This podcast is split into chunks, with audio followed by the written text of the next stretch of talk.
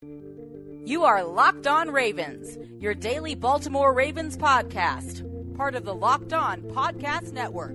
Your team every day. And we return here with another episode of Locked On Ravens. I am your host, Kevin Oestreicher of Ravens Wire, and we return here today on a midweek edition of Locked On Ravens. And we do have quite a bit to talk about today. The franchise tag deadline has come and gone with multiple players being franchise tagged across the entire league. Some surprises, some not so much. And we'll talk about just what the Ravens did with their franchise tag and just what it means for this Ravens team. But since it is Wednesday, that means it is our mailbag segment today. We got a plethora of responses. I'm glad we had a lot of responses this week. We'll be doing three full segments here of mailbag questions because we just got that many responses. So, for this Ravens team, free agency again, right around the corner, and this Baltimore team should be very excited at the possibility of some of these guys that are hitting the open market. So today on our mailbag episode, we're going to be taking a look at free agency, at the draft, team needs, who could be back in Baltimore, who could be leaving Baltimore, and much, much more. So again, three full segments here of mailbag questions. So let's just get right into it. But before we do that, be sure to follow us on Apple Podcasts, Google Podcasts, Spotify, anywhere there's a podcast where they're waiting Monday through Friday at 6 a.m. Eastern Time. Also, be sure to follow us on Twitter at Locked On Ravens and my personal account at KOstriker34. So, with all that being said, we're going to get right into it here. Starting off with a question from rfetched82 who asks, Who do you expect the Ravens to end up tagging, if anyone? I've seen fans expecting it would be Judon slash Yannick, but I feel like that's unlikely. I feel like we'll end up tagging Wolfe to be honest. And so this question, I guess it's expired in a way, but we still can talk about what happened on franchise tag deadline day here. So the franchise tag deadline is officially over. It was yesterday, and the Ravens did not use their franchise tag. They did not use it on Matthew Judon, Yannick Ngakoue, or Derek Wolfe here. Wolfe, I don't think he should have been the guy that Baltimore used their franchise tag on anyway. I think that he's going to command a lot less on the market than the franchise tag number is. But for the Ravens, they just did not have the money to franchise tag Yannick Ngakoue or Matthew Judon. I think they would have maybe had a little bit of a disagreement with these players in terms of whether to tag them as defensive ends or linebackers. The defensive end franchise tag is $17.7 million, while the linebacker franchise tag is $15.6 million. So Yannick Ngakoue might have wanted to be tagged as a defensive end instead of a linebacker in that situation, but it doesn't matter anymore because they're not franchise tagged. Neither of them are franchise tagged. Both will be looking for long term deals on the open market, and both should get them. But the sense around Baltimore now is that those two, in Judon and Ngakoue, will not be returning to Baltimore just with the production they put up in 2020, even and even with Matthew Judon dating back, you know, had a really nice sack or there, but it was kind of inconsistent. He was inconsistent. He had three sacks in one game and then didn't register a sack in the next five or something like that. So for the Ravens, they need to revamp their pass rush, and I think that's a combination of bringing back guys letting some guys go, signing some free agents, and drafting some rookies. And that's all a joint effort to make a really deadly pass rush because with the secondary the Ravens have right now, if they can get a pass rush behind them, and it's not like the pass rush for Baltimore was awful and terrible, but for the Ravens, there were games where they just could not get any pressure on quarterbacks. When they did get pressure, they weren't able to wrap up quarterbacks and get them on the turf. So they have a lot of work to do, but Yannick Ngakoue and Matthew Judon do not seem to be a part of that puzzle. And for the Ravens, they did not use their franchise tag this season after using it on Matthew Judon last season. So we'll see what ends up happening with those two and Matthew Judon and Yannick Ngakoue. But right now, it does not seem like the Ravens are going to bring either of them back in 2021 or beyond. Our next question here comes from Ben Rose, who asks, How will Dak Prescott's new contract affect Lamar's eventual payday? And so the big news of the last couple of days here is that Dak Prescott signed a four year, $160 million deal with the Dallas Cowboys. It goes up to $164 million if incentives are hit, I believe. But for the Ravens, this is pretty big news because Dak Prescott in that area, the $40 million a year area, the, the same thing with Deshaun Watson as well and a couple of other quarterbacks. those are the baseline contracts for Lamar Jackson. And I personally think that Lamar Jackson's contract will be in that area. I think Lamar Jackson is not going to get as much money as Patrick Mahomes, but I think he'll get more than Deshaun Watson and more than Dak Prescott to end up being around the second highest paid quarterback in the entire league, whether it be $40 million, $43 million. This contract right here, the Cowboys are giving this to Dak Prescott after a couple of years of turmoil in terms of getting his contract done because it was a long, long process for both the Cowboys and Dak Prescott. I think Lamar Jackson's contract negotiations, that whole situation and the whole process behind it, will be a little bit easier for the Ravens and Lamar Jackson to negotiate. It seems like Eric DeCosta is very serious about this and doesn't really want to drag it out a ton. Now, there is a time and a place for all this. It's not like the Ravens have been working at this for months and months and months, and Eric DeCosta has been constantly on Lamar Jackson's phone and whatnot. That's not that's not what it is. The Ravens, they haven't even started those conversations yet. Eric DeCosta said in his press conference that, yeah, you know, we've done we've done a couple of those things and we've had some conversations, we've spent some time together, but we haven't really gotten down to the nitty gritty of this whole conversation about a contract. So with Dak Prescott, this contract is huge. It's huge for Dak Prescott. I'm very glad that Dak Prescott got his money. He deserved this money. And for Lamar Jackson, he's going to deserve the money that he gets too.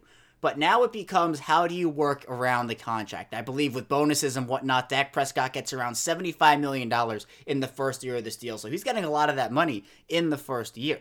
And with the Ravens, they're going to have to decide with their cap, with their team, because it's different for every team, how they're going to maneuver around this in terms of are they going to give him a lot of money in the first year? Are they going to backload the contract? How much is guaranteed? There's a lot of stuff that goes into it, you know, in terms of also clauses. Are there incentives in terms of winning MVP, making the playoffs, winning a Super Bowl, throwing for this amount of yards, you know, throwing this many touchdowns or whatnot? So there's a lot that goes into it. Lamar Jackson also has not hired an agent yet. We don't know if his mom is going to be his agent again. I know his mom was his agent when he negotiated his rookie contract. His mom represented him there, but the Ravens do have a lot of work to do with Lamar Jackson. They also are looking to extend Mark Andrews, so that's another big piece of news there. But Lamar Jackson's going to get paid. You know, there are no ifs, ands, or buts about that. There's no doubt. But the Ravens have to make a couple of interesting decisions when it comes to the actual nitty gritty of this stuff. So, Dak Prescott's deal, pretty huge news for this Ravens team, and we'll see what Lamar Jackson's contract ends up being, but I wouldn't expect it anytime in the very near future. Our next two questions here come from Brendan Ward, whose first question asks Zaven Collins fits the mold of what the organization looks for at outside linebacker, and his size slash speed combo is impressive. The pass rush, coverage, and playmaking stands out on tape. Do you think he would be a good option at 27 or for a trade back?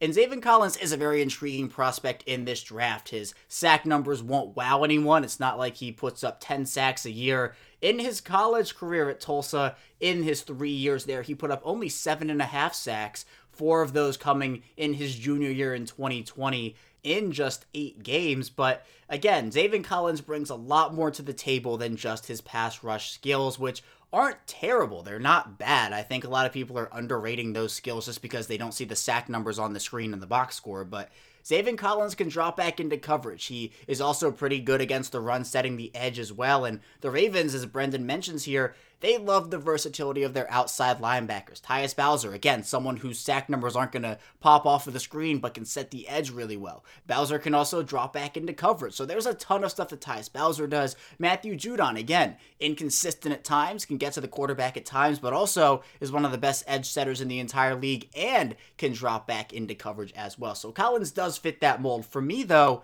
I think Zaven Collins will be available in the early to mid 30s. And if you're the Ravens, you don't like anybody else on your board at the position of 27 in the draft, you can trade back. If you have three or four players who you're saying, yeah, I think that they're going to be in the mid 30s. You know, obviously nothing's a guarantee in the draft, but if you're thinking that and if you have that mindset with three, four players, you can risk the trade back and you maybe miss out on two of them, maybe three. But if you have even like five players, for example, that you like in the mid 30s, but you're saying, eh, we could probably trade back and get them, you can pick up that extra draft capital, pick up an extra third or a fourth or a fifth, and that will help a team with the depth and it will help a team not only get extra draft capital, but also get the same player they wanted at, for example, for the Ravens at 27 that they would at 35. So for the Ravens, I think that was the strategy. If Patrick Queen was not there in 2020 at 28. So I think that Collins is someone who would fit really well in this Ravens system,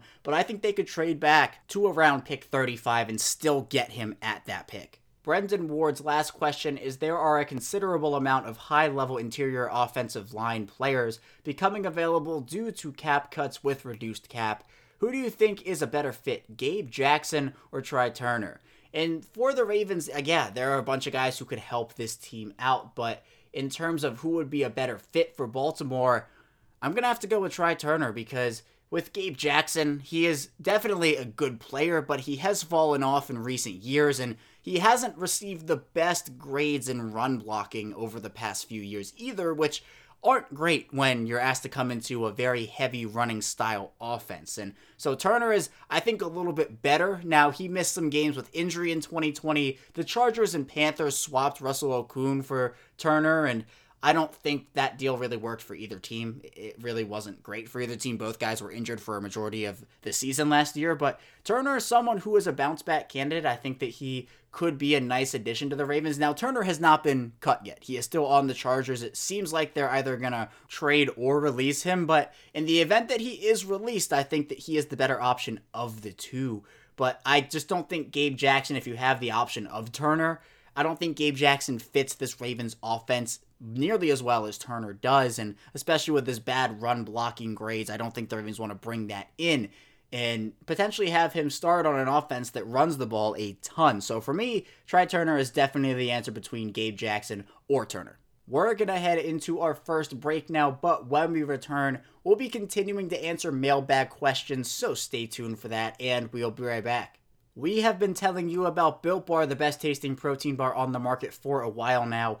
Built Bar is the amazing low calorie, low sugar, high protein, and high fiber, amazing tasting protein bar with 100% chocolate on all bars. Now it's time to find out which Built Bar is the best. It's Built Bar Madness. Go to builtbar.com or to built underscore bar on Twitter. Remember, use the promo code locked on 20 to get 20% off of your next order. That's locked on 20 to get 20% off of your next order at builtbar.com. And check back to see who won today's matchup and who will become the best tasting protein bar.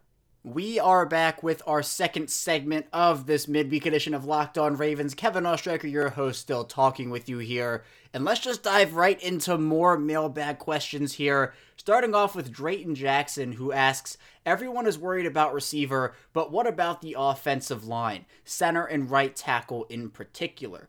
And so, yeah, I think a lot of people are blaming the offensive struggles on the lack of weapons that Lamar Jackson has at his disposal. The pass game and all the things that go along with, you know, Greg Roman and David Culley and them maybe not having the best concepts or the best grasp on the passing offense. And now with Culley gone, Tee Martin and Keith Williams, I think, will be a huge proponent in getting this passing offense going. But everybody's talking about receiver. It's true, you know, the Kenny Golladays, now that Allen Robinson and Chris Godwin aren't on the market anymore. Those guys are crossed off the list, but Juju Smith Schuster and Corey Davis and Curtis Samuel and all these other guys, even Marvin Jones, for example, AJ Green, T.Y. Hilton, so many receivers are being linked to Baltimore, but it seems like, to me at least, the offensive line is the key here. That is the number one concern for this offense is to get this offensive line in the best shape that it can be. Because when you look at it, the offense in the NFL or in offense in the NFL even regardless of how good your quarterback is, how good your running backs are, how good your wide receivers are, how good your tight ends are, it doesn't matter if there's a defensive player in the backfield at the start of every play, meaning a running back gets tackled or has a guy in his face 0.2 seconds after getting the football, or a quarterback has to scramble out of the pocket and make something happen out of the pocket every single play, or a quarterback just can't get rid of the football and actually throw good passes to his receivers or tight ends because he's getting chased around all game. That that all is really important. So I don't think it matters how the offensive line gets to a good position, how it gets to an elite unit once again, whether those options are already on the roster, for example, with Bradley Bozeman or with Ben Powers those are guys who could potentially be answers. Is Ben Bredeson anything? Is Tyre Phillips anything? They have some options, just in Colon Castillo as well. But getting some veterans in there would be good. Getting some veterans in the offensive line room would be good because it is a very young unit right now. In free agency, I would look for the Ravens to address their center position, maybe some interior offensive line positions as well there. Maybe go after a Joe Thuney or go after a Corey Linsley at the right tackle position, you know, that's a that's a backup position for me until Orlando Brown gets traded. If Orlando Brown Jr. does get traded, then that need obviously really bumps up on the need list. But I think Baltimore's honestly gonna look to the draft at that position regardless of whether Orlando Brown Jr. gets traded before the 2021 draft or not.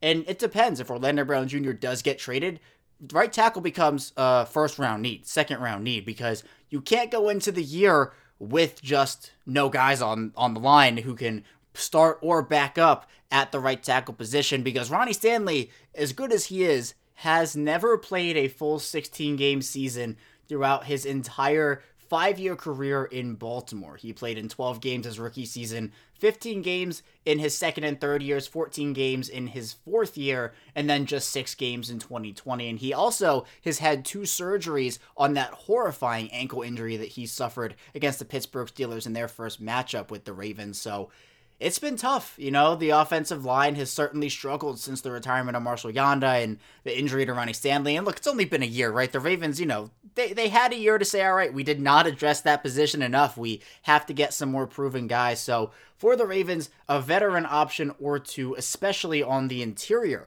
would do this unit wonders. Next, we have a question from at YYY We Paid, and he asks, what do you feel the Ravens value most this offseason? Offensive line retooling or receiver help? A wide receiver one, a third tight end. Yeah, these are these are all really big needs for this team, but I think the Ravens ultimately will value the offensive line over a receiver. You know, truth be told, this offense is not a passing offense. Obviously, they're going to pass the football and they have the opportunity to become really good at it and have that feed off of their run offense. But the reality is, this is a run first football team. This team runs the football it's almost to perfection. Obviously, it can't be exactly to perfection because that's just, you know, nothing can be perfect. But for this Ravens team, they have so many different weapons running the football. J.K. Dobbins, Gus Edwards, Justice Hill, even.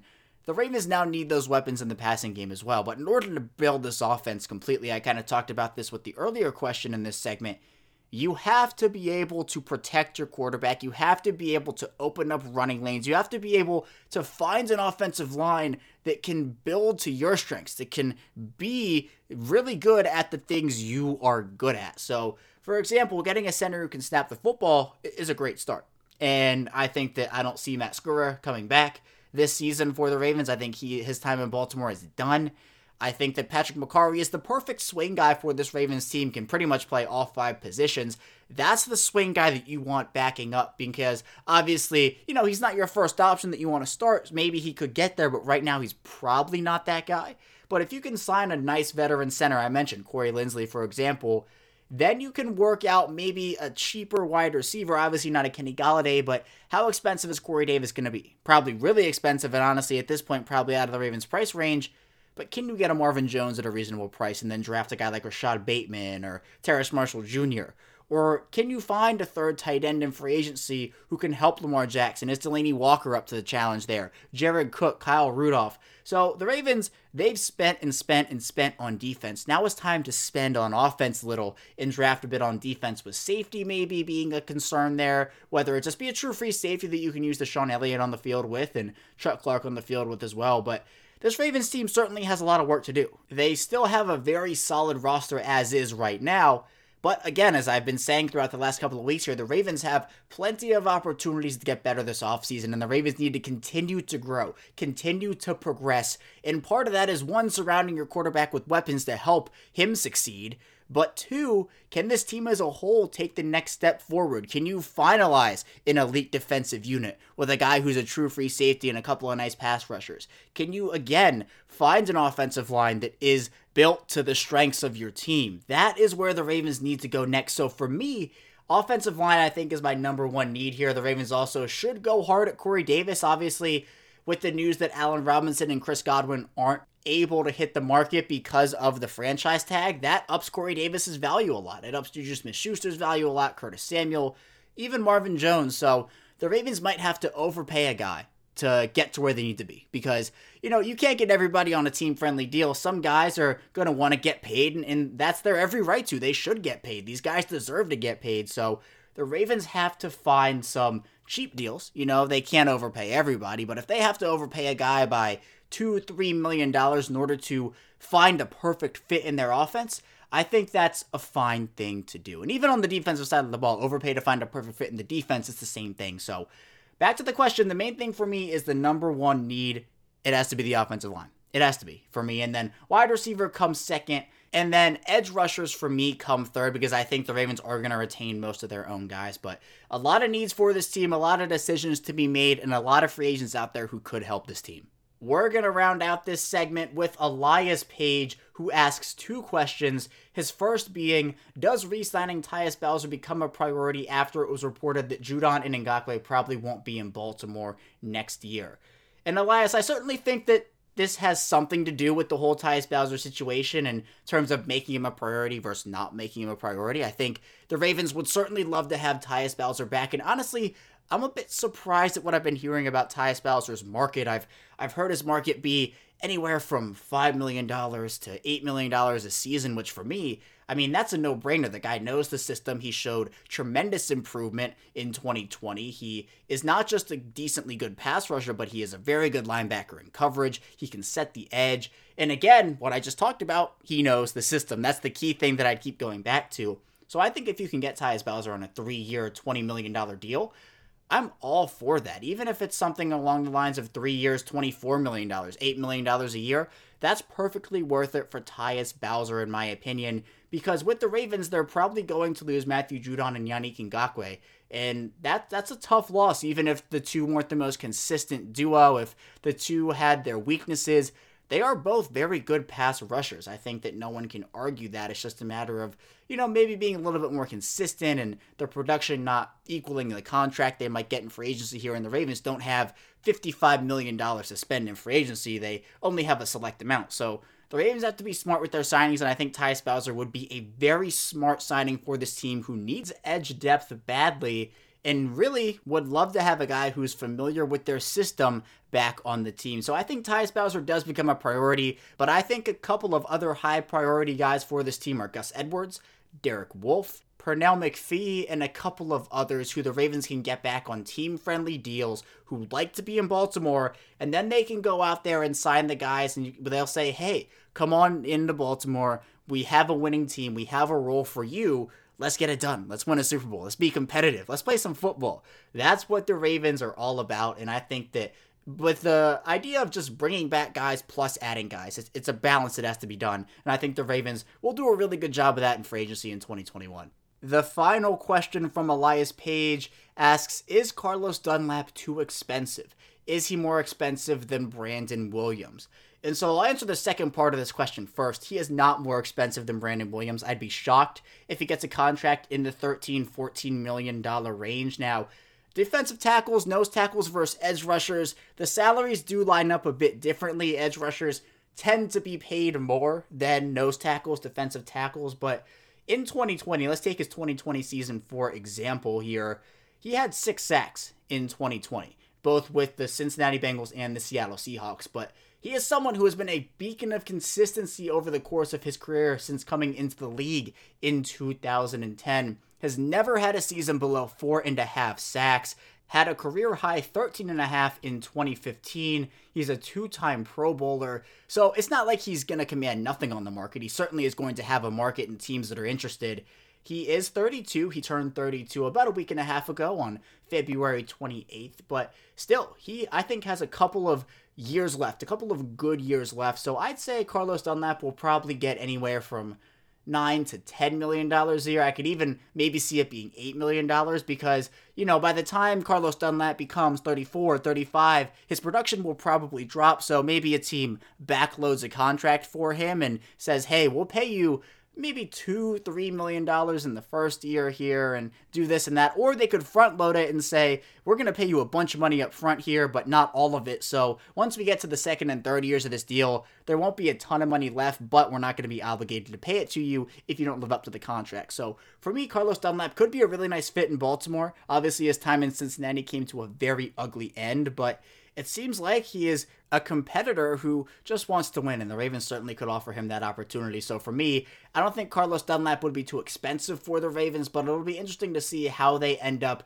trying to find some depth for their edge position. One of those answers could be Carlos Dunlap. We're going to head into our final break here, but when we return, we'll be rounding out this episode by answering the last of our mailbag questions, so stay tuned for that, and we will be right back. BetOnline is the fastest and easiest way to bet on all your sports action. Football might be over, but the NBA, college basketball, and the NHL are in full swing. BetOnline even covers awards, TV shows, and reality TV. There are real-time updated odds and props on almost anything you can imagine. BetOnline has you covered for all the news, scores, and odds. It's the best way to place your bets, and it's free to sign up. Head to the website or use your mobile device to sign up today and receive your 50% welcome bonus on your first deposit. BetOnline, your online sportsbook experts. And we return here with our final segment of this midweek edition of Locked On Ravens. Kevin Oestreicher still hanging out with you here. And we're now going to get into the final part of our mailbag, starting off with Riley M., who asks, I feel like free agency is where we determine what our 2021 starting lineup looks like. Let's say we have 14 million in cap space. Who are the guys you're aggressively going after? Also, who would be some veteran guys who we could possibly get on the cheap side? So for this Ravens team, yeah, they don't have the most cap space to work with in the entire NFL, but they certainly have some room, a little room to work with. And some guys I highlight are guys like T.Y. Hilton, AJ Green, maybe Jared Cook, Justin Houston, Tre Boston. Those are the guys I named out initially under Riley's question, but I think that those guys would all fill a need for the Ravens. I think they also could shoot a little higher than that. For example, I talked about Marvin Jones a bit earlier. I think Kyle Rudolph could be someone the Ravens look and go after. Malik Hooker, for example.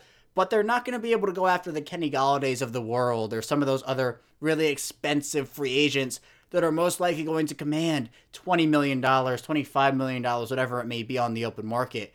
The Ravens have to be smart with their money, and that's why they're probably not going to bring back guys like Matthew Judon or Yannick Ngakoue because they could maybe find more production for a lot less money with guys like Justin Houston or Jadeveon Clowney or Melvin Ingram. So those are all guys who could fill a need for the Ravens, but not necessarily cost a ton of money. But at the end of the day, the Ravens are going to have to fill out most of their starting lineup through free agency. The Ravens, especially with the later round rookies, they don't usually play a ton unless they absolutely, absolutely need to. For example, we saw with J.K. Dobbins even early in the year, he didn't play at all. And then he ended up doing a lot with the limited touches he did get, and he came onto the scene really, really quickly and became the Ravens' lead back. But even like with Devin Duvernay or James Proche, guys who you could argue should have gotten more opportunities, didn't, and I think that's because they wanted guys who had been in the system a little longer and had some more veteran experience. So the Ravens certainly have to go after some guys who are going to be cheap, but they also can shoot a little higher than that and sign a couple of guys who won't demand a crazy amount of money, but their contracts could be a little bit bigger than some people they anticipate. Our next question here comes from AXL6719, who asks, with our cap, what are realistic signings unless players agree to get paid over time? I don't see a huge splash. And yeah, I mean, the Ravens, I don't think, again, they're going to make a huge, massive splash with a Kenny Golladay type player.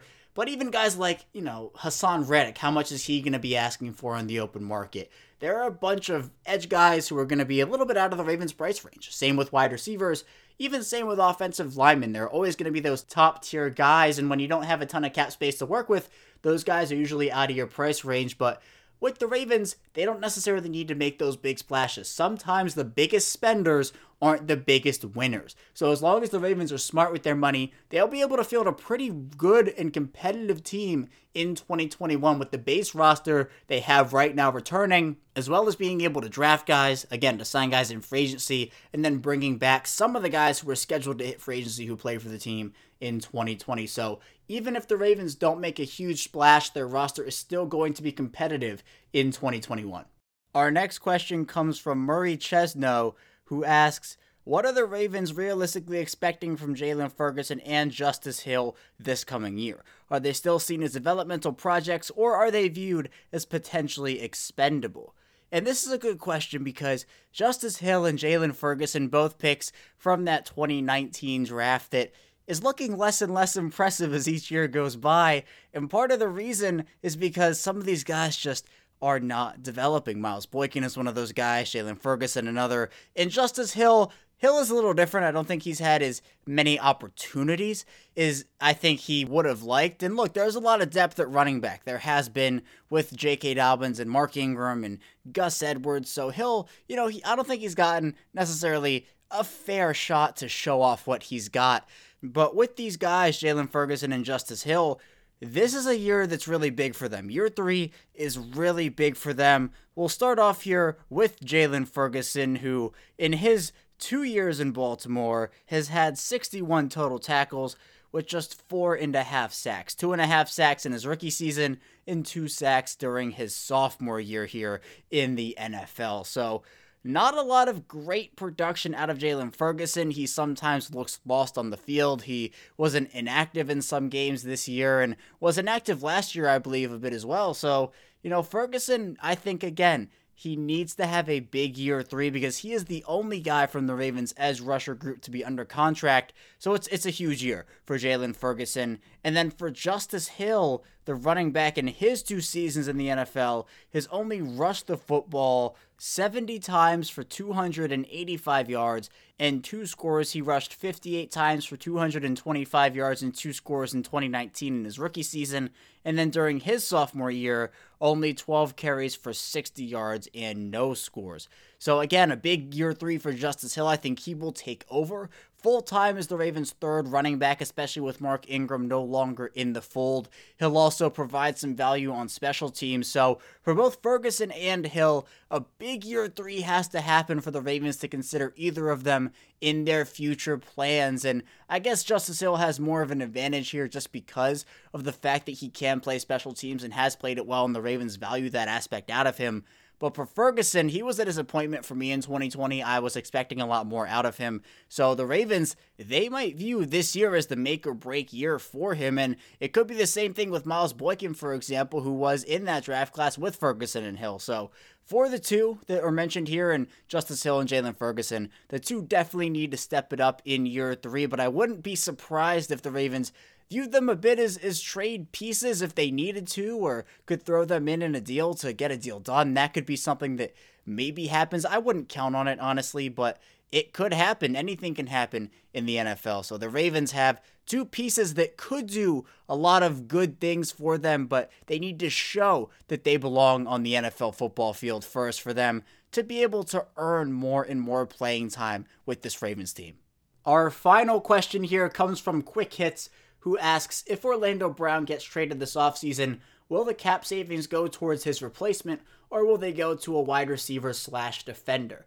And so, yeah, I talked a bit about this earlier in the show, but for me, I think that the Ravens will draft an offensive tackle in the first two rounds if Orlando Brown Jr. does get traded before the draft. Now, if they trade him closer to the season after the draft happens, then it becomes a bit more difficult to say, all right, well, his cap savings go here, his cap savings go there, because by that time it'll be the fifth, sixth wave of free agency, and not a ton of guys will still be available. But I think if he gets traded before the draft, the Ravens will probably use that money on another defender. I think the Ravens have a certain price range they're willing to go for a receiver. I think that they have some guys in mind, and they'll address that need really early. And with free agency being right around the corner, I think they're going to want to attack receiver really, really fast. But depending on who the Ravens bring back and when Orlando Brown Jr. gets traded, I mean, I don't see a trade for Orlando Brown Jr. happening in the next couple of days here before free agency starts. So the Ravens are going to operate with the fact that Orlando Brown Jr. is still on the roster right now. And I think that they're going to say, hey, we have some guys we're going to sign here. But I think if Orlando Brown Jr. does get traded after the draft, there will still be some quality players in the edge position that could still be in free agency that the Ravens might say, hey, you know, let's take a look at this guy. Let's sign this guy because depending on who they bring back and who they don't bring back, they could still have a couple of holes to fill at that edge position. So we'll see what ends up happening with that. It seems like Orlando Brown Jr. every day it seems more and more likely he stays for the 2021 season. And then honestly, if he does stay, I think he walks in 2022 free agency and the Ravens get back a third round compensatory pick. But I think that the Ravens do have a, a, tough decision to make here. Orlando Brown obviously has voiced his opinion. So now we'll see what the Ravens' next move is. But Orlando Brown, that situation still has not been resolved. That's all that I have for you today. When we get back here tomorrow, we'll be talking about more Ravens football. So stay tuned for that, and I will see you tomorrow.